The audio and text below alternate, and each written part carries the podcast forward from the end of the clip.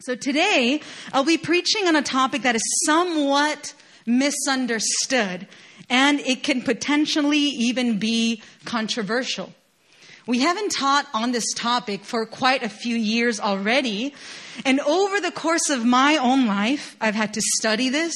I've had to search the scriptures. I've had to pray through very honest questions. And I've had to come and land to a conclusion independent of whether it would quote unquote play out in my favor or not.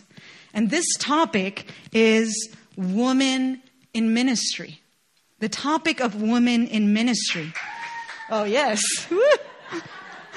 One lone woman, yeah.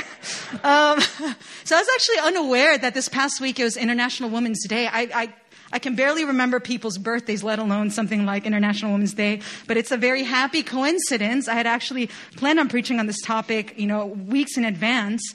Um, but yes, the topic of women in ministry is seldom preached on and really exegetically, you know, biblically taught on. And it's been a long, long time uh, in coming for me to have to preach on this. Full disclosure, for a long time, our church was going through major transitions. And among those transitions, there was, I don't know if you guys remember, there was this actually two, three, two years ago or so, we went through a church vote for an interim pastor, you know, position. And, um, you know, I was voted in that day. And then after that, about a year after that, we had an internal vote within staff and elders regarding a permanent lead pastor position. And so we went through these different milestones as a church. And during those times, when we were about to go into a vote, I had so many people come to me and say, like, hey, can you actually teach on women in ministry?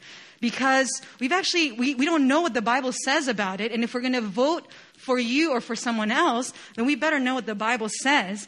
Um, I back then I actually felt that it would be a bit uh, too like self-serving, if that sounds, you know, if that sounds right.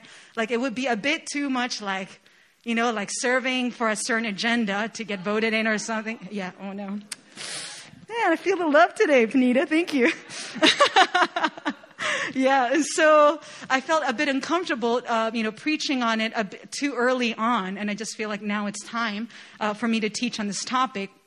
So let me give you a little bit of background.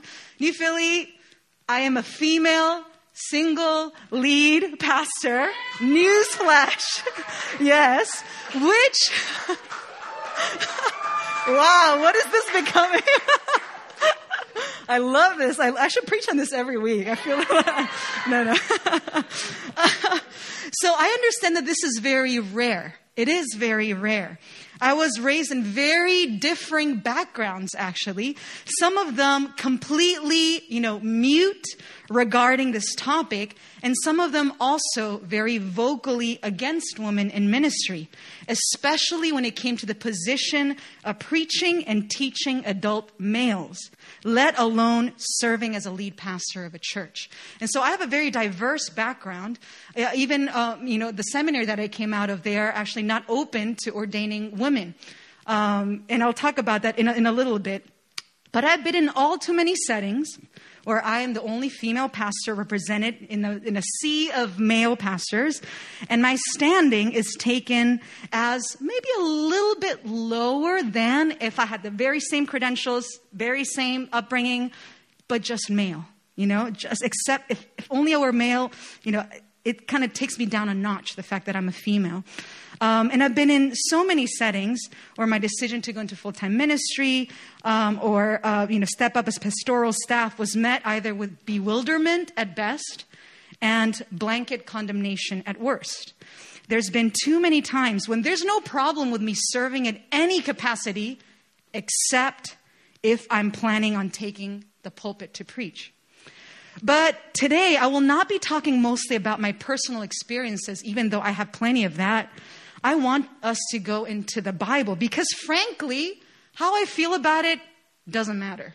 You know, frankly, no matter how unfair I feel it is, or no matter how you know unbalanced or, or whatnot my experience has been if the bible if it's something that the bible prohibits then i need to honor the word of god even if it doesn't play in my favor does that make sense and so even in my journey yes, I felt certain things and experienced certain things, but the last word had to come from the Word of God. And this is something that I've gone through in my life over and over again. Every time that I either take a step up or took another position, I needed to be darn well sure that no matter how noble my intentions are, that I'm honoring the Word of God. Because if I'm not honoring the Word of God, I'm not doing anybody any favors. And I'm not stepping into agreement with God's truth. And so today we're going to be going mostly into the Word. And in my story, every chance that I've had to study this topic, I've had to out of necessity because I wanted to make sure that I'm able to stand up here in confidence and preach and teach and lead this church knowing that God's word allows for it and not only allows and tolerates it, but also celebrates it.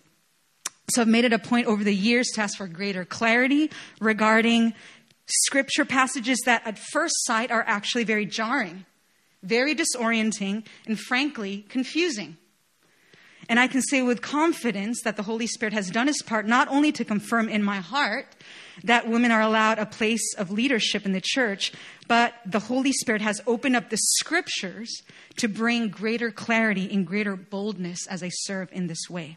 Because there's certain things that if you're raised in a church, certain sayings that are tossed around and you hear it often enough where you begin to assume that, oh, that, that must be somewhere in the Bible, I guess.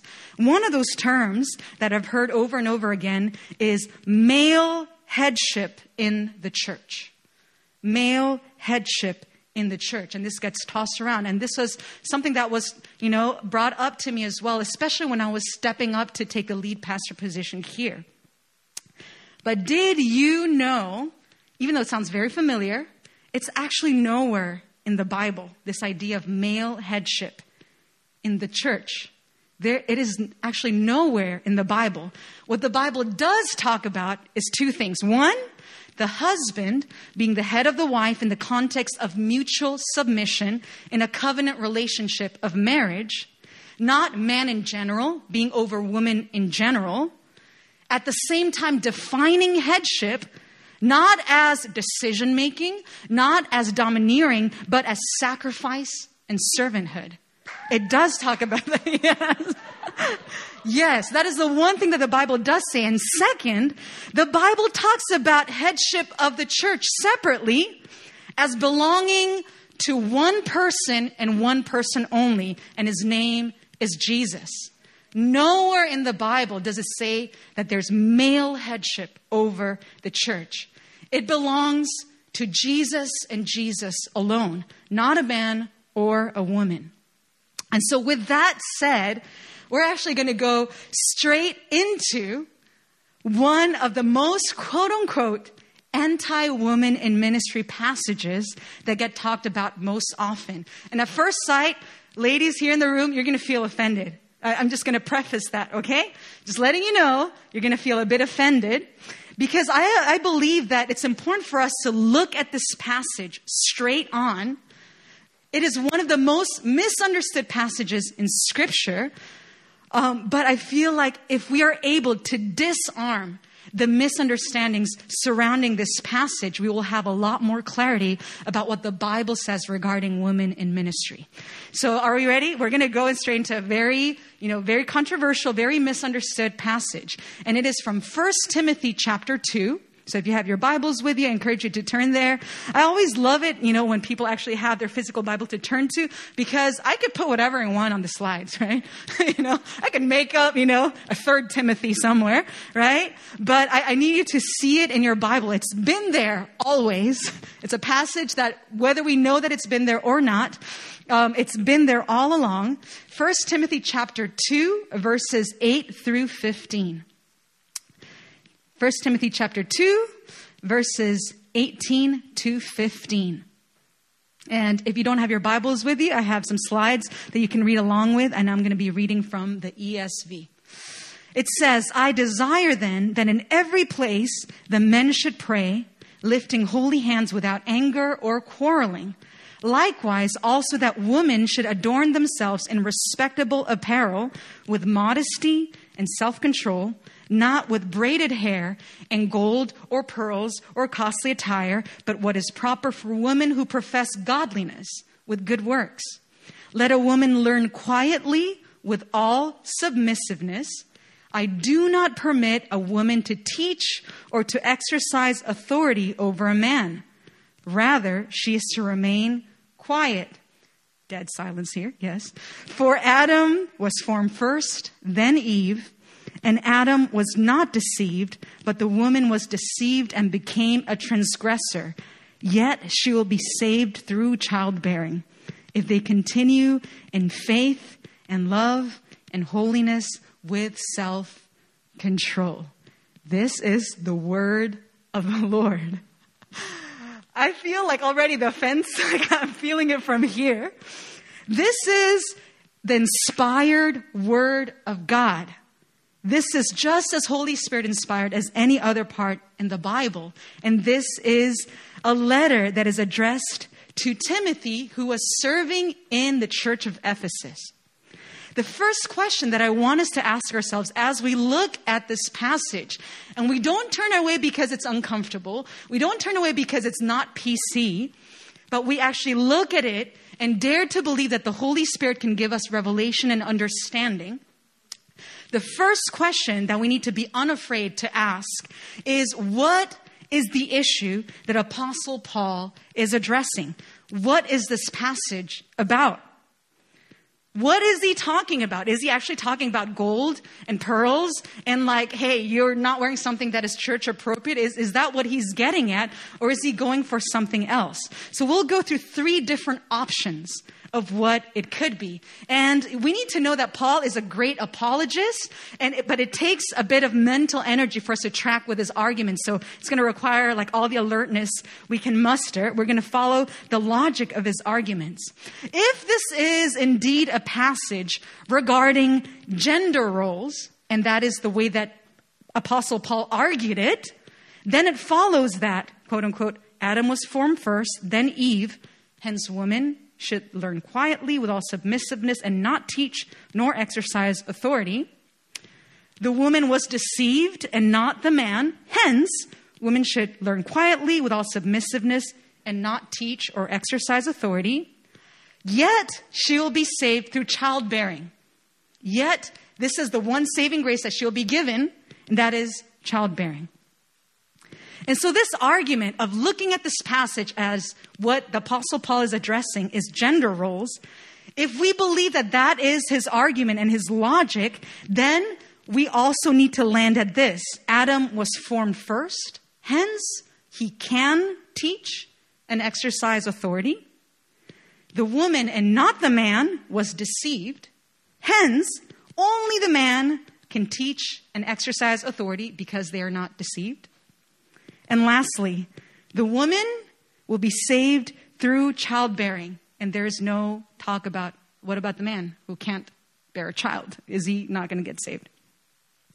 So, if it is a passage regarding gender roles, the logic is a bit splotchy because we have to land at certain conclusions regarding the fallenness of woman, but not of man, and the source of salvation that is given to woman, but not man.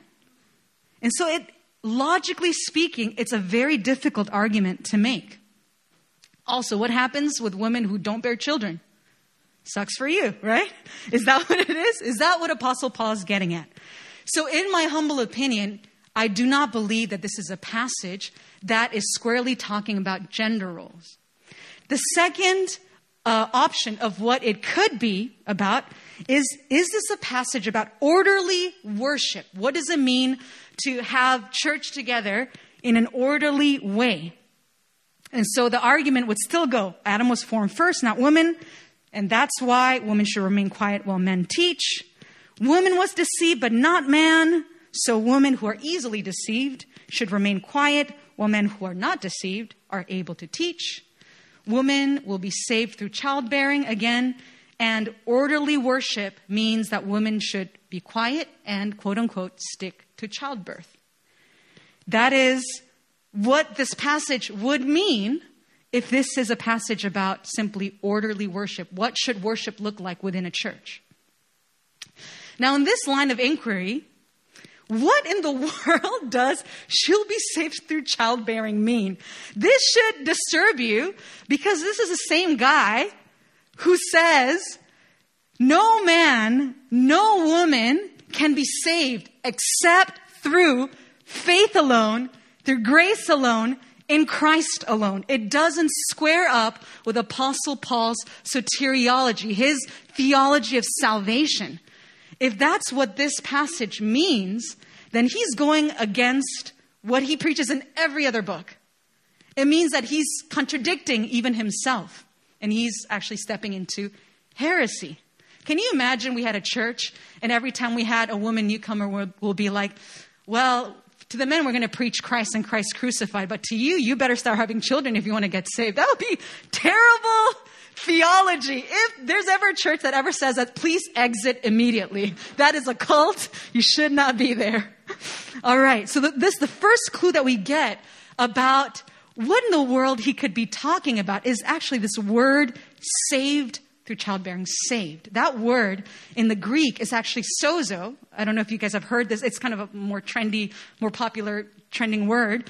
Sozo, it doesn't just mean saved in the spiritual sense, but it also means preserved or spared. Like actually, like you survive through something. That is what it means to be sozoed. You're preserved through something. So this brings us to the third option of what this passage could be talking about. The third option, which I personally believe is the right one, is that this passage is an exhortation not to tolerate false teaching and infiltration of Greek cult practices into the church. This is a passage exhorting the church to remain in scripture, to remain in orthodox doctrine, and not allow Greek cult practices to infiltrate into the church. This idea that it's not talking about, it's not a blanket statement about gender roles, it's not a blanket statement about orderly worship, but this is actually an admonition to not yield to false doctrines and false teachings. Where does, uh, where do I get that idea? This idea of false teaching, it actually, uh, it can be based on three different things regarding the very specific audience that Apostle Paul was referring to. First is that it was a letter addressed to a church in Ephesus that had the cult to Artemis. Do you guys remember back in middle school when you were learning about Greek mythology and all of that? Yeah? So Artemis is the Greek name, uh, Diana is the, the um, Roman name. Ephesus was a city that was like you know, the, the epicenter of the cult to Artemis. Paul wrote to nine different geographic locations. 13 different letters, but to nine geographic locations. And he only had something to say about women's roles in three different locations. And they were cities that had a Greek goddess as their senior goddess. So Paul is writing to Timothy in, Ephesus, a city that had Artemis as a main deity, the goddess of creation, the god, the Greek goddess that had power over male gods. And Ephesus was a city where women came specifically to give birth because of the high mortality rate in mothers giving birth. And Artemis was a patron goddess of it. Does that make sense? So if somebody was about to give birth, think about any of your friends who've had babies. Imagine about all the different things that go into the preparation, the man, like we need to make sure that we get to the right doctor, we get the right medication, we're prepared for it.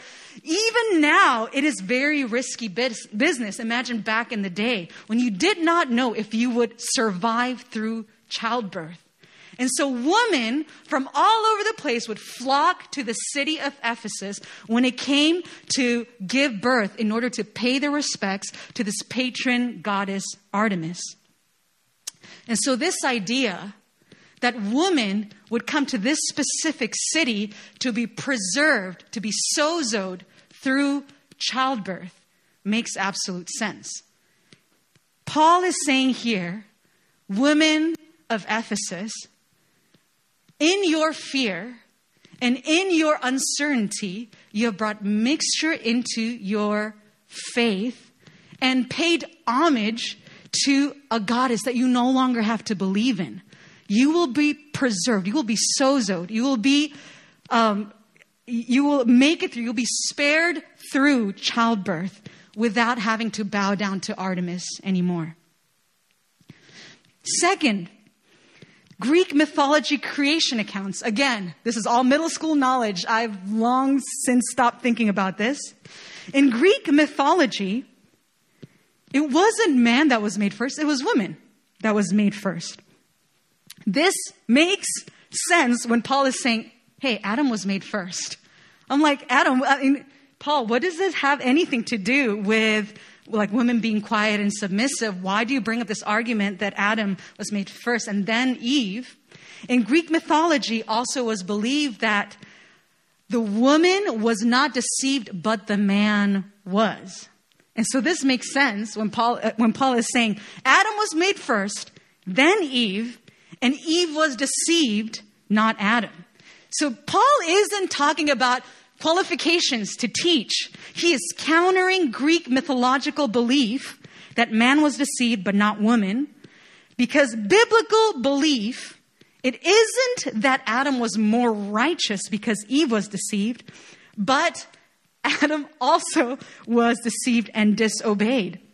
He's not saying that women are more easily deceived.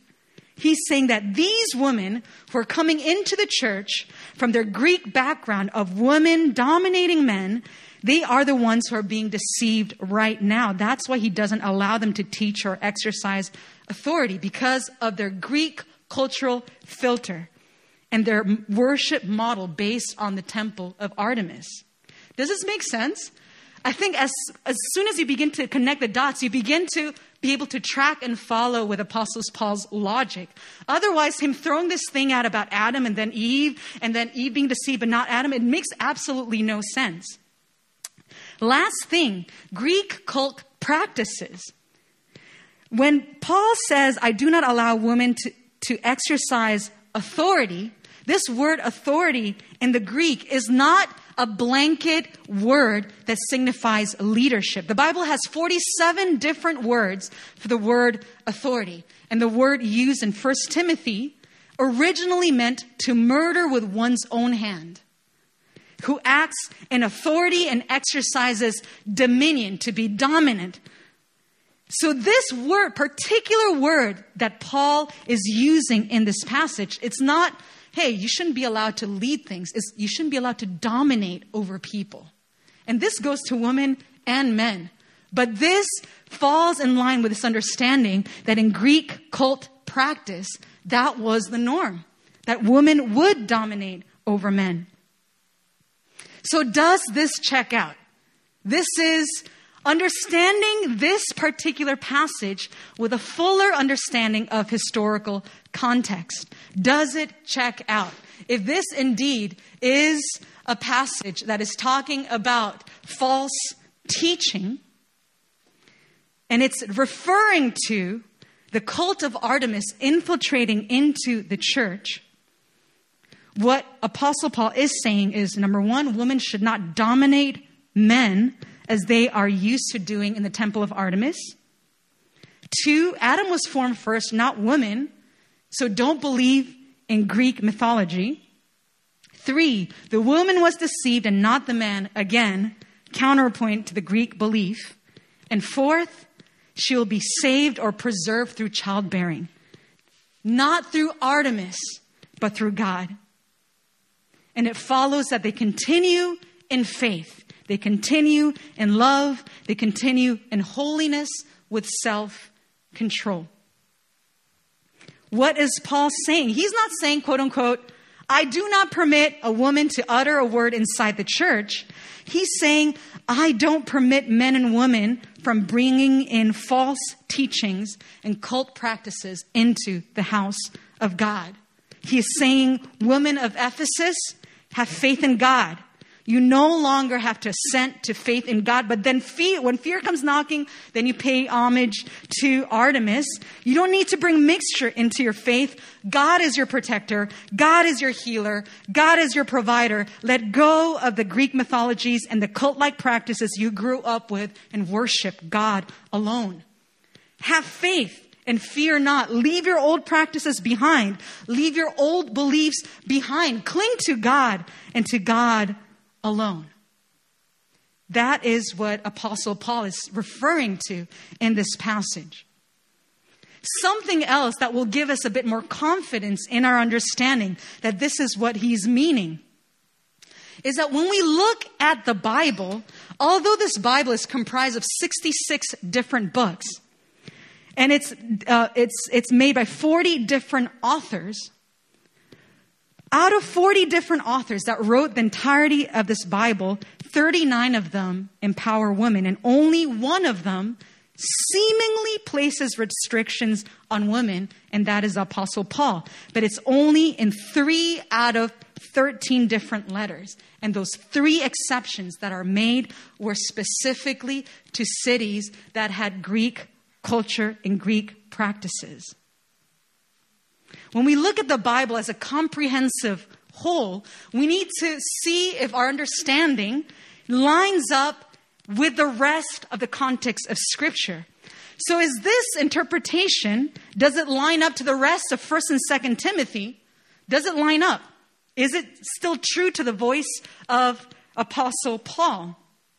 Let me remind you once again that 1st and 2nd Timothy were written to Timothy in Ephesus, and Timothy himself, according to scripture, was taught by his grandmother, Lois, and his mother, Eunice.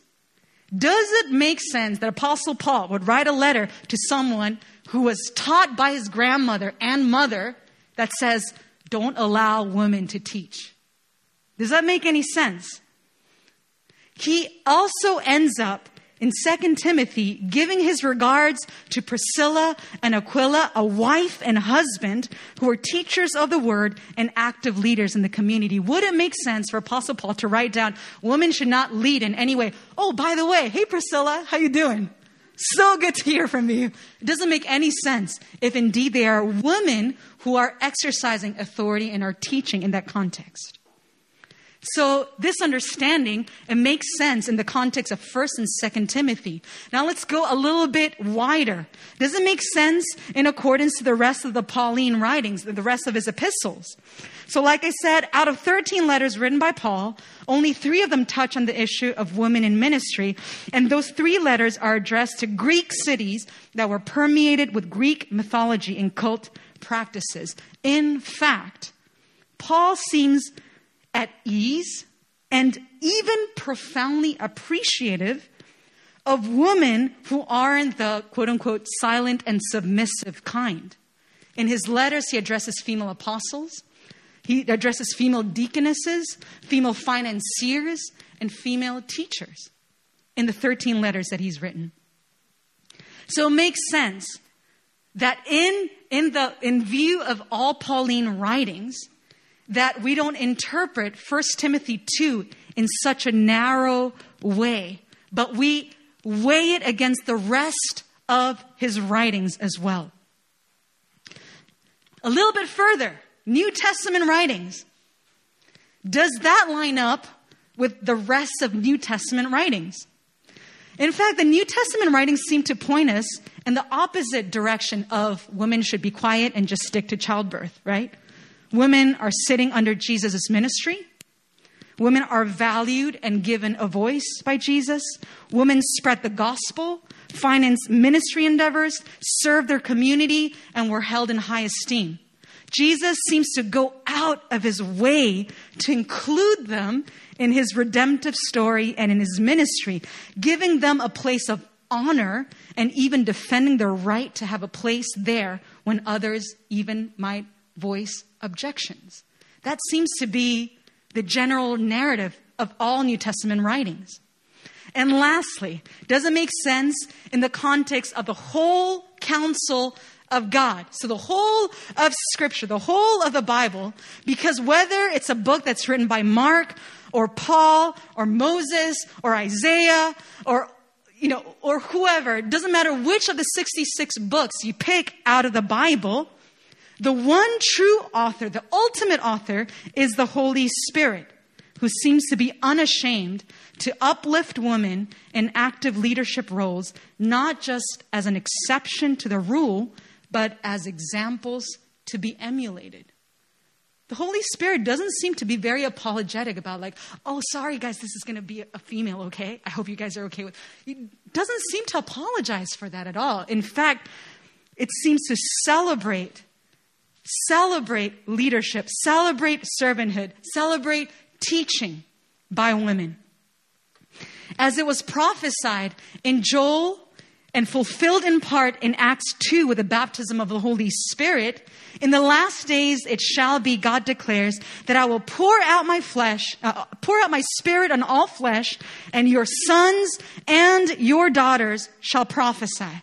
And your young men shall see visions, your old men shall dream dreams, even on my male servants and female servants in those days I will pour out my spirit, and they shall prophesy. Let me just quickly run through a laundry list of women in the Bible who did exactly that, women who prophesied. In Exodus 15, we have Miriam the prophetess. In Judges 4, we have Deborah the prophetess and a judge. Judge meaning prime minister. Like we're not talking about somebody just, you know, like, like a judge with a robe and that. It's the prime minister of Israel was actually a woman. Second Kings 22 talks about Huldah, the prophetess. Isaiah 8 says that Isaiah's wife was a prophetess whose name is not revealed. In Luke 2, Anna is the praying prophetess who's present when Jesus and his parents come to dedicate him at the temple. In Luke 1, we see Elizabeth and Mary. Although when we read their accounts, we see it almost as, you know, it's just them talking to each other. They're actually prophesying concerning the destiny of Mary's child within. In Acts 21, we see Philip the evangelist. He had not one, not two, not three. He had four daughters that prophesied. Some translations say who were prophetesses. So we see all over the Bible, both Old and New Testament, that we see women are acting out that Joel 2 prophecy, that Acts 2 prophecy. Other examples of biblical women. We see obviously Esther, a godly queen who, through her intercession, she saved the Jewish race. Once again, we see Deborah, who was the judge, the leader, the prime minister of Israel, chosen by God.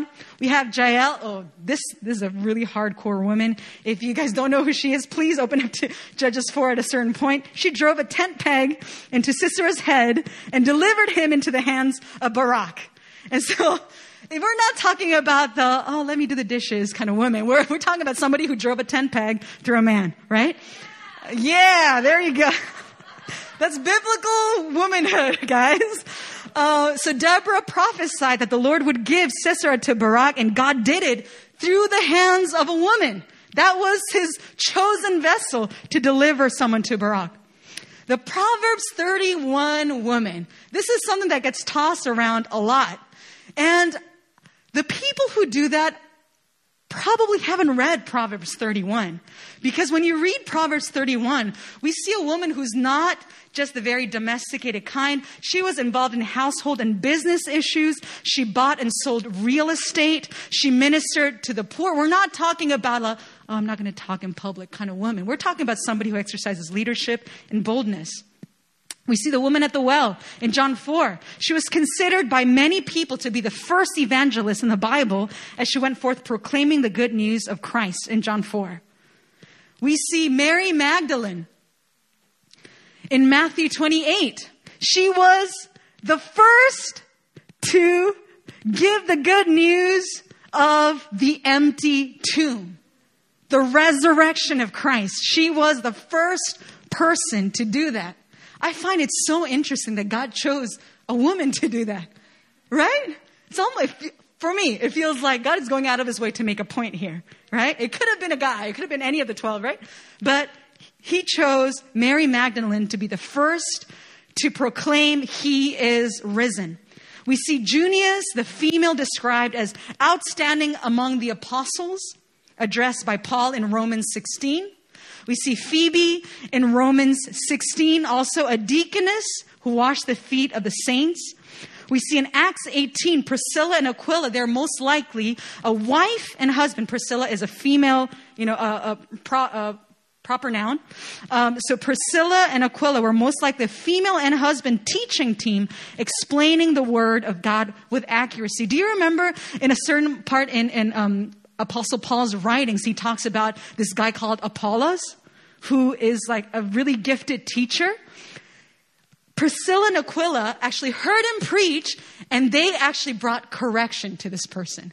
They're like, actually, you're not fully teaching you know, proper doctrine, let us correct you and bring you back into orthodox teaching. They actually were so gifted in their teaching that they were the ones to correct him.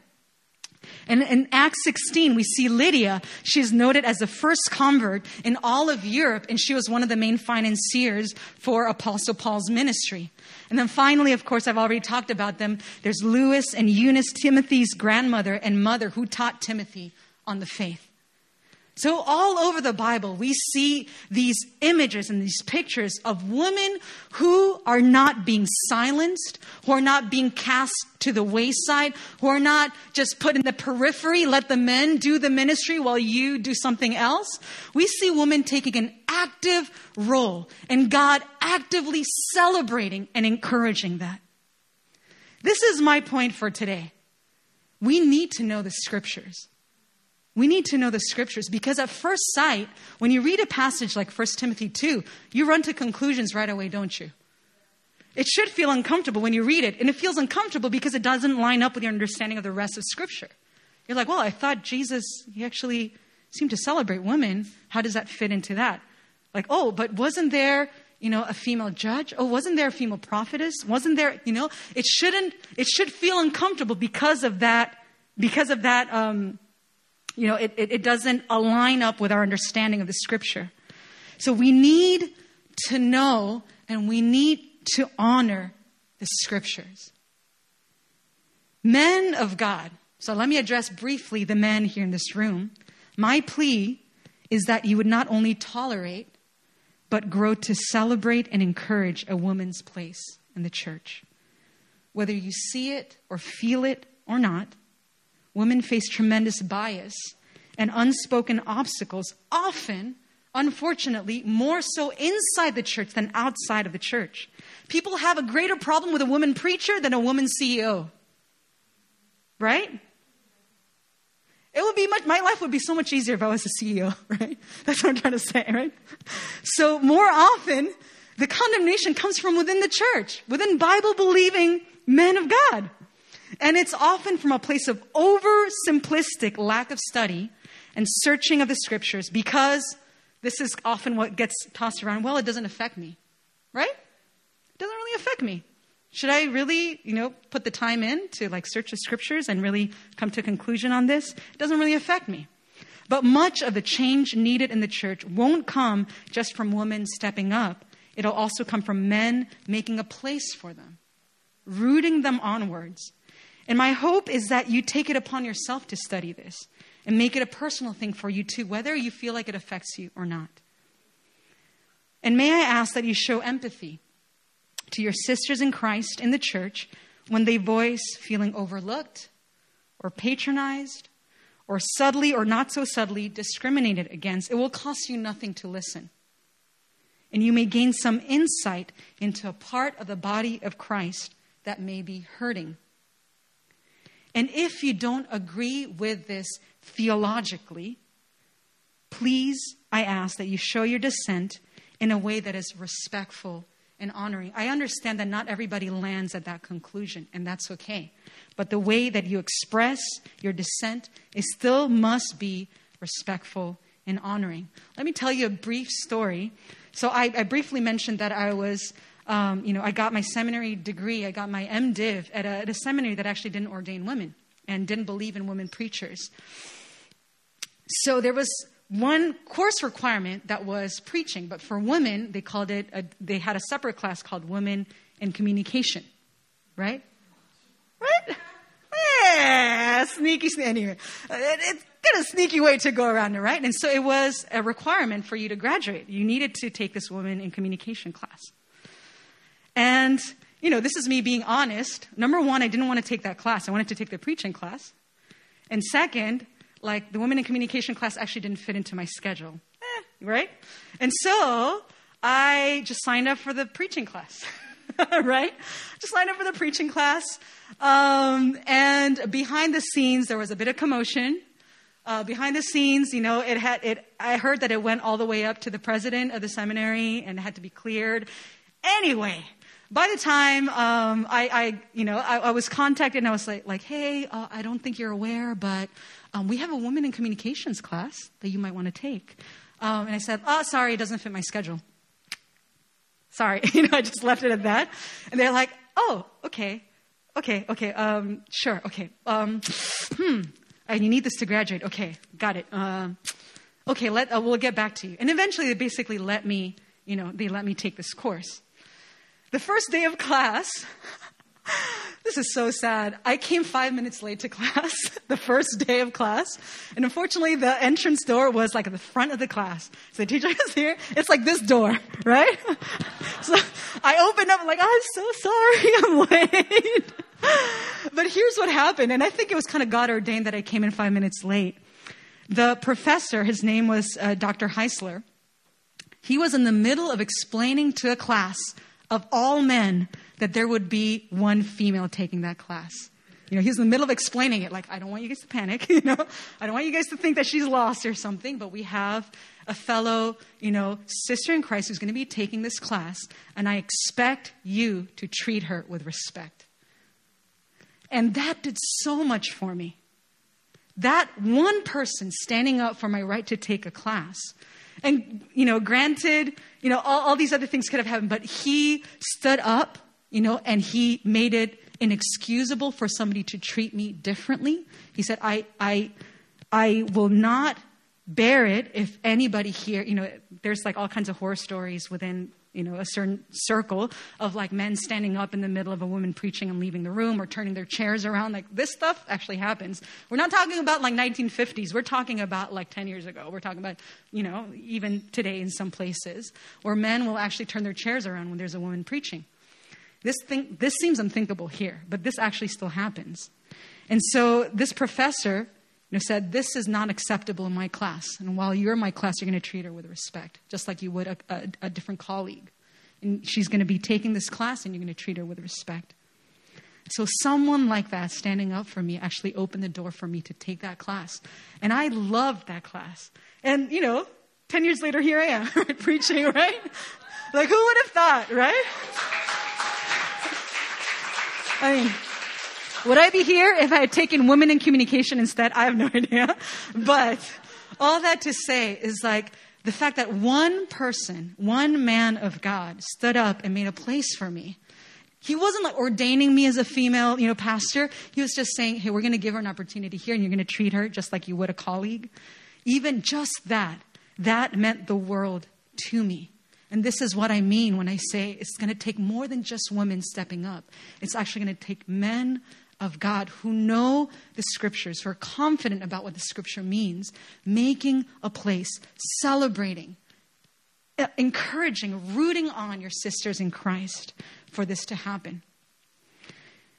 This is me addressing the men of God. Now, women of God, maybe today you need to hear that you're not a stand in, that you're not a substitute that the body of Christ needs you, and the body of Christ is incomplete without you. You have a part to play, you have a voice that needs to be heard. And if you've experienced times in your life when you felt unwelcome or barely to- tolerated, be kind, be wise, be prayerful, and more than anything else, lean your ear to what you hear your Heavenly Father saying about you. You're honored. You're seen. You're designed to support and lead. You're designed to help and also pioneer. You're designed to be an active listener and to contribute to the conversation. There's women who have paved a way, paying a very high price so that someone like me can serve today as a lead pastor. And I have to thank those women for their courage, their perseverance, for pushing through misunderstandings, pushing through condemnation, pushing through even ridicule to honor a God given, spirit breathed calling to build the body of Christ. There are women who've gone before us who have paid the price. Now, as I close, um, if I can invite the praise team up. This is not about an agenda, and this is not about defending a certain point of view. I believe this has everything to do with the gospel. Because the gospel frees us as sons and daughters of God to run after God in a way that was inaccessible to us, whether we were men or women. God was off limits for us. And what the gospel did is open up the way for us to approach Him with boldness as children of God. In the letter to Galatians, Paul, the very same author that penned 1 Timothy 2, in the letter to Galatians, he says, In Christ Jesus, you are all sons of God through faith. For as many of you were baptized into Christ and put on Christ, there is neither Jew nor Greek. There is neither slave nor free. There is no male and female, for you are all one in Christ Jesus. And if you are Christ, then you are Abraham's offspring, heirs according to promise. In the gospel and in the gospel alone, we find the humility to know that we're not entitled to anything, whether we're man or woman. We find the humility to know that God owed us nothing, whether we were male or female, Jew nor Gentile. We find that humility, and at the same time, we find the boldness to dare to believe that we are heirs to the promises through what Christ has done for us. This is the beauty of the gospel.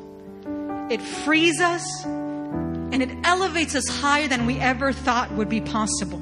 We were taken from the deepest depths of death, now seated in heavenly places. This goes for both men and women. So, for those who assume that they can, quote unquote, exercise authority in the wrong sense of the word, for those who assume they can dominate or intimidate or crush, the gospel says, Behold your Savior who came not to dominate, he came not to enslave, but to be the lowest of the lows, to bend down and wash your feet, to die on a cross for you and for me. This is real leadership. This is real power. This is real faith. And for those who have felt unduly silenced and overlooked, the gospel says, Behold, your King who has elevated you, raised you to heavenly places, given you boldness, given you value, given you dignity and worth. He sees you, He has a purpose for you. And even if the world were to say otherwise, you just need to be accountable to Him and to Him alone. That is what the Word of God says the gospel has done for us. It gives us absolute humility to receive things not from a place of entitlement, but from a place of gratefulness. And it also gives us the boldness to step into what God has called us to do to be the body of Christ, a whole body, not with limbs missing, not with people silenced, but a whole body that celebrates the beauty and design and orchestration of God. So I'm going to take a time for us to pray today. For many of you, this might be the first time that you hear this being taught, and it might take a bit of time to process this. I encourage you, search the scriptures. You have nothing to lose. Search the scriptures. See what it is that the Word of God says about this. Ultimately, it doesn't matter what I preach. It doesn't matter what kind of slides I put up. It doesn't matter how I articulate this. What matters is what the Word of God says in the end. And so I encourage you, search the scriptures. Ask the Holy Spirit to give you the spirit of wisdom and revelation for us to understand the whole counsel of His Word. And for those who might have experienced within the church hurt, whether it's outright vocalized and in your face, or whether it's very subtle. I ask that the Holy Spirit would bring healing to those areas in our hearts. That God would replace words of condemnation with words of hope, words of restoration. And that we would dare to believe that He has a hope and a future for us. So, Father, we come before your word. We come before your Holy Spirit. We ask, Father, that despite the discomfort of talking about certain topics, despite the discomfort of acknowledging certain realities within the body of Christ, I pray that your Holy Spirit and your word would win in the end. That what you say matters above everything else. There is no preacher, there is no teacher, there's no author that goes beyond the authority of the Word of God. And so we allow your Word, we allow your Word to speak to us today. We allow your Word to tell us who we are. We allow your Word to tell us how we ought to live and how we ought to think. I ask, Father, that this would be ultimately not for our advancement, it would be ultimately for your glory. We know, God, that there are things that you want to do through the church. And as long as a church is hurting, as long as a church is incomplete, as long as the body is incomplete, there's going to be things that you have prophesied for the church to do, especially in the end times, that will not be possible unless women of God rise up to take their place. So we pray, Father, in hope in humility and in boldness that you would have your way in your church. That we would not look away from your truth. We would trust that you know what's best for us. We would trust your heart and your intentions. And that we would dare to believe, God, that you have a plan and a purpose for your bride. We thank you, Father. We love you. We pray all these things in Jesus' name. Amen.